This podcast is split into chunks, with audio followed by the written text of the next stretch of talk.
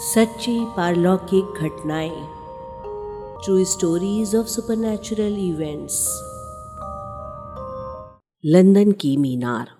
ये आलेख 16 मार्च 1964 को लीडर नामक पत्रिका में प्रकाशित हुआ था।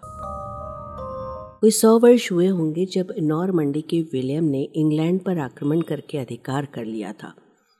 तत्पश्चात उससे पहली कृतियों में यही मिला था जो लंदन की मीनार के नाम से प्रसिद्ध है और नगर के पूर्वी भाग में स्थित है।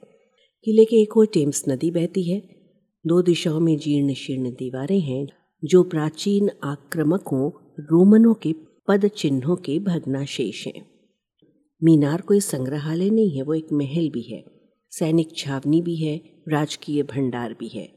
राज परिवार के रत्न उसी में रखे हुए हैं और कम से कम सैद्धांतिक रूप से तो एक राजकीय कारागार भी है।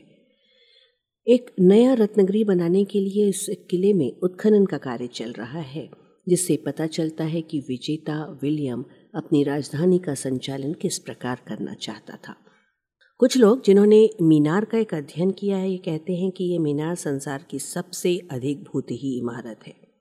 इसमें संदेह नहीं कि इसमें ऐसी सामग्री भरी हुई है, जिससे बहुत से भूत प्रेत की कहानियों का आविर्भाव हो सकता है। इन इमारतों में एक हज़ार सड़सठ ईस्वी के बाद का इंग्लैंड का इतिहास बड़े नाटकीय ढंग से सुरक्षित है। इन्हीं इमारतों में बहुत से ऐसे व्यक्ति मौत की घाट उतार दिए गए हैं, जिन्होंने या तो राजा के विरुद्ध विद्रोह किया था, या किसी अन्य प्रकार के उसके कोप भाजन बन गए थे, और यहीं बहुत से राजा बंदियों ने अनेक प्रकार की यातनाएँ सही थीं। प्रथम विश्व युद्ध के दिनों में कुछ वर्षों की शांति के बाद लंदन की मीनार में गुप्तचर भेजे जाने लगे। वहाँ पहुँचते ही उन्हें गोली मार दी जाती थी। मीनार के दर्शकों की संख्या बढ़ती जाती थी। सन उन्नीस सौ चौंसठ में प्रवेश शुल्क से राज्य को लगभग एक लाख पौंड की आय हुई। दर्शक, प्राचीन कोठरियों और गहरे तहखानों में घूम घूम कर पारलौकिक घटनाओं का पेट भर मनन और मंथन कर सकते हैं। हेनरी अष्टम की एक पत्नी एनोबोलिन थी। सन 1507 में उनका जन्म हुआ था और इसी किले के टावर ग्रीन पर 1536 में उसका सिर काट दिया गया था। यह असंभव है कि कोई यात्री लंदन कभी मीनार देखने जाए और एनोबिलीन का नाम न सुने। न जाने कितनी पीढ़ियों के चौकीदार कसम खाते हैं कि उन्होंने कई कई बार एनिबोलिन की आत्मा को देखा है। उसमें से बहुत से कहते हैं कि वो आए दिन दिखाई पड़ती है। आज से पचास साल पहले तक वो दिखाई दी थी, जब किसी को फांसी लगने वाली थी। उसी का वर्णन यहाँ दिया जा रहा है। बात 1914 की है। मीनार में कुछ जर्मन जासूस बंद थे, जो अपनी मौत की बाट देख रहे थे। एक सैनिक सार्जेंट उनकी पहरेदारी कर रहा था। उसे एक ऐसी स्त्री दिखाई दी, जो सिल्क का ऐसा वेश पहने थी, जो अति प्राचीन समय में पहना जाता था। जब वो उसके समीप आया, हवा में ठंडक आ गई। इतना ही नहीं, एक शीत लहरी का आविर्भाव हो गया। सार्जेंट और उसके सिपाही सब भौचक्के रह गए जब वो महिला उनके पास से होकर एक छः फुट की दीवार में घुस गई। उन्हें विश्वास ही नहीं हुआ और वहाँ के मल मल कर देखते रह गए। कुछ और कहानियाँ इस बारे में प्रचलित हैं। एनी का दर्शन एक बार 19वीं शताब्दी के मध्य में एक सिपाही को हुआ था। मध्यरात्रि का घंटा बजा और उसने एक औरत को सफ़ेद कपड़े पहने टावर ग्रीन में आते देखा। उसने पूछा, कौन है? कोई उत्तर न मिला, वो भयभीत हुआ। उसने अपनी किर्च के उस पर आक्रमण किया, किंतु हथियार केवल हवा में घूम कर आ गया। सिपाही बेहोश हो गया।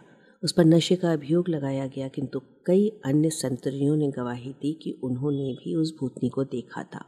तो अभियोग वापस ले लिया गया। एनी संबंधित सबसे बढ़िया कहानी रक्षकों के कप्तान ने बहुत वर्ष हुए सुनाई थी।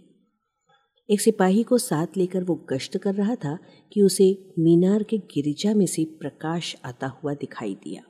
उसे अचरज हुआ क्योंकि वहाँ तो बिल्कुल अंधियारा होना चाहिए था। कप्तान एक ऊँची खिड़की पर चढ़ गया और चौखट पर किसी प्रकार संतुलन बनाकर अंदर झांकने लगा। तो उसने जो देखा अवाक रह गया।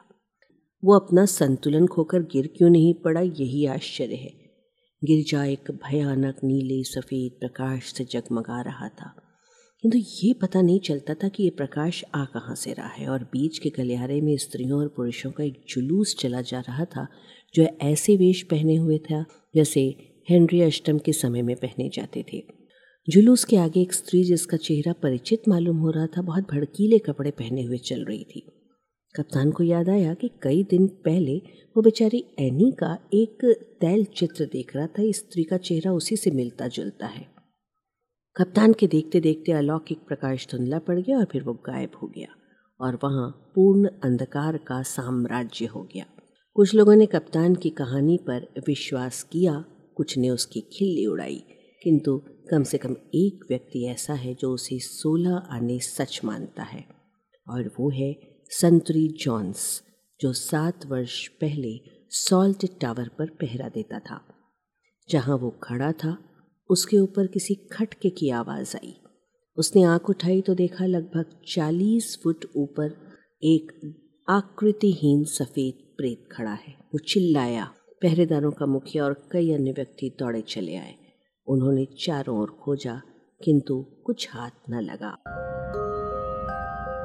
डॉक्टर ब्रजमोहन लिखित व संग्रहित पुस्तक, भटकती आत्माएँ का ऑडियो रूपांतरण।